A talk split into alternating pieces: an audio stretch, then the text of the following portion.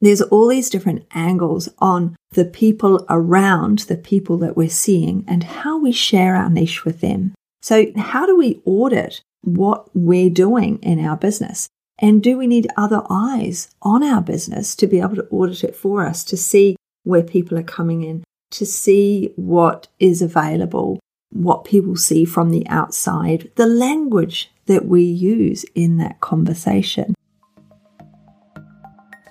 Mentoring with Geraldine is a bite sized practitioner podcast for naturopaths, nutritionists, herbalists, and practitioners, responding directly to the needs of a practicing natural therapist. With interviews, herbal discussions, something business, something clinical, you'll get the variety you need to enjoy and stay motivated and practice. So thanks for joining me today. Don't forget to rate, review, and subscribe to the podcast for our episodes. If you'd like more support, get in contact, and I look forward to working with you soon. Hello, everyone, and welcome to Mentoring with Geraldine and the Bite Size Podcast. How the devil are you?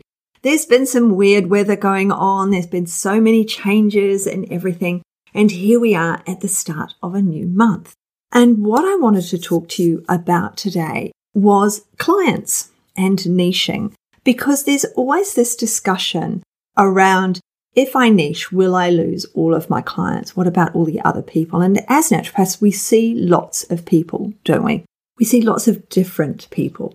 And one of the things that's increased my practice, or a number of the things I should say that have increased my practice, referrals, so client referrals, increased my practice, is getting people to come back, making them understand that health is about long term change it's like going to the gym. You can't just go to the gym once.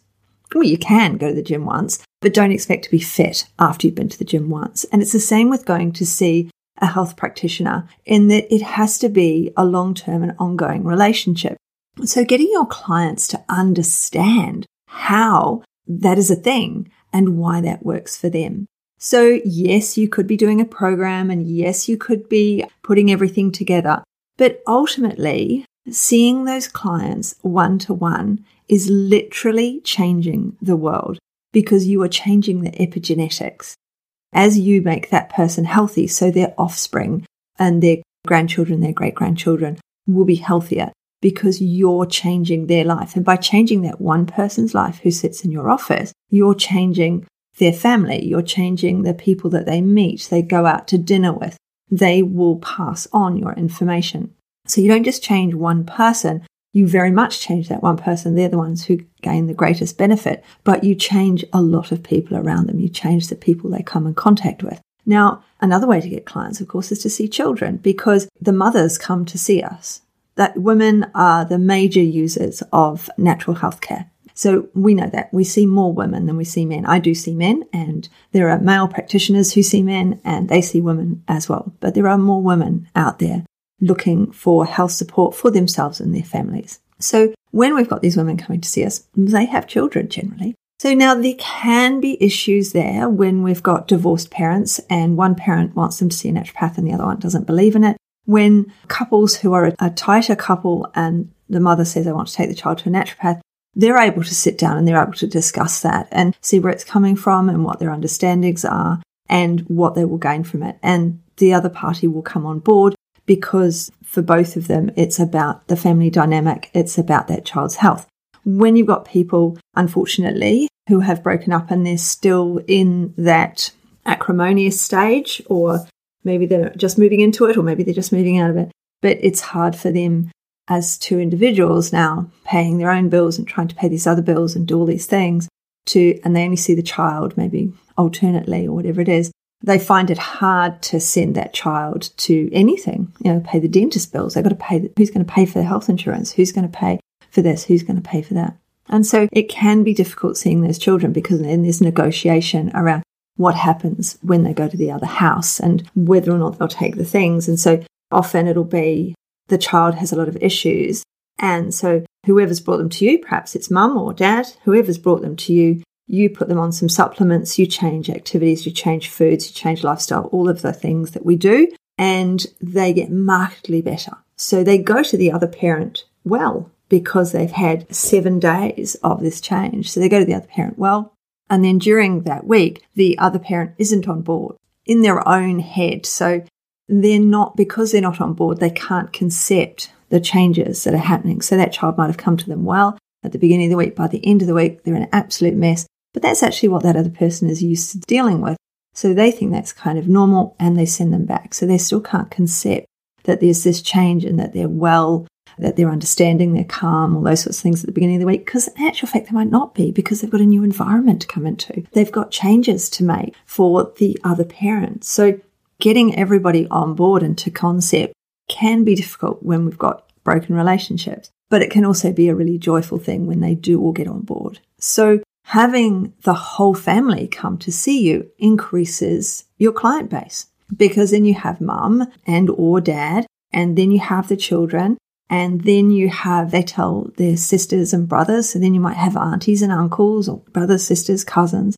And so you increase your client base through personal referral which is really really important. And by knowing who you treat by knowing that niche means that when you're speaking to these families and saying, well, what I treat is you might be to hormones, that might be your big thing. And so you might say, no, I don't want to see children because I'm just doing hormones. And until the child hits 13, I'm not interested, or 12, or when their hormones kick in, I'm totally interested. Until then, I'm not interested. So there's all these different angles on the people around the people that we're seeing and how we share our niche with them. So how do we audit what we're doing in our business?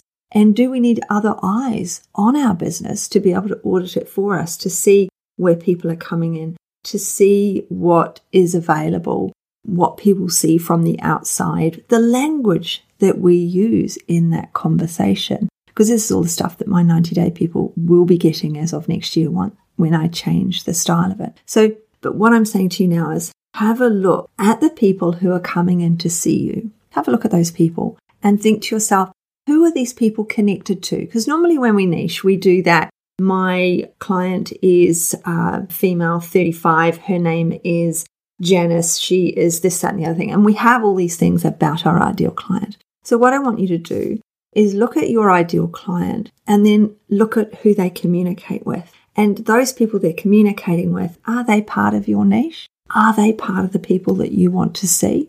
Can you extend your net out to them?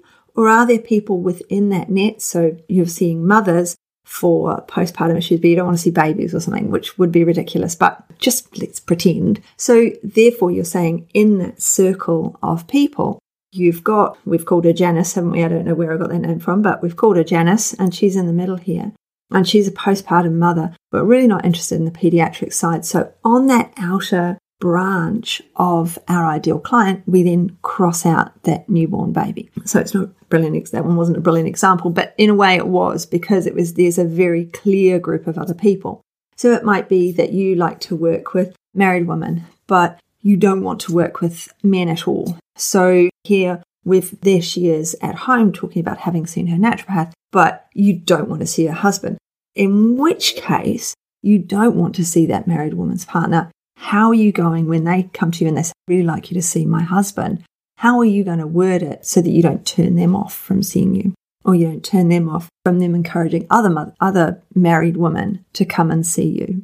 So have a look at that niche that you're thinking about or those multiple niches. Remember, you can have more than one. It's not just one niche. You can have lots and lots of them. But look at that niche. Look at the people outside of that group and then exclude from those people so that you know how to say no to those people and yet still keep the people that you want. So it was just a let's think about this one today. Let's have a real thought about the outside and not just that one niched person and how we can and we will have more clients by niching because our what we're saying to people is more succinct, how we're sharing it is more understandable. And so when we think about what we're, the verbalization, all the social media stuff, and all our advertising is more specific because we've niched, but we can have more than one niche. And then we want to think, who don't I want to see from my niche group? So it's a bit of a strange way of looking at it,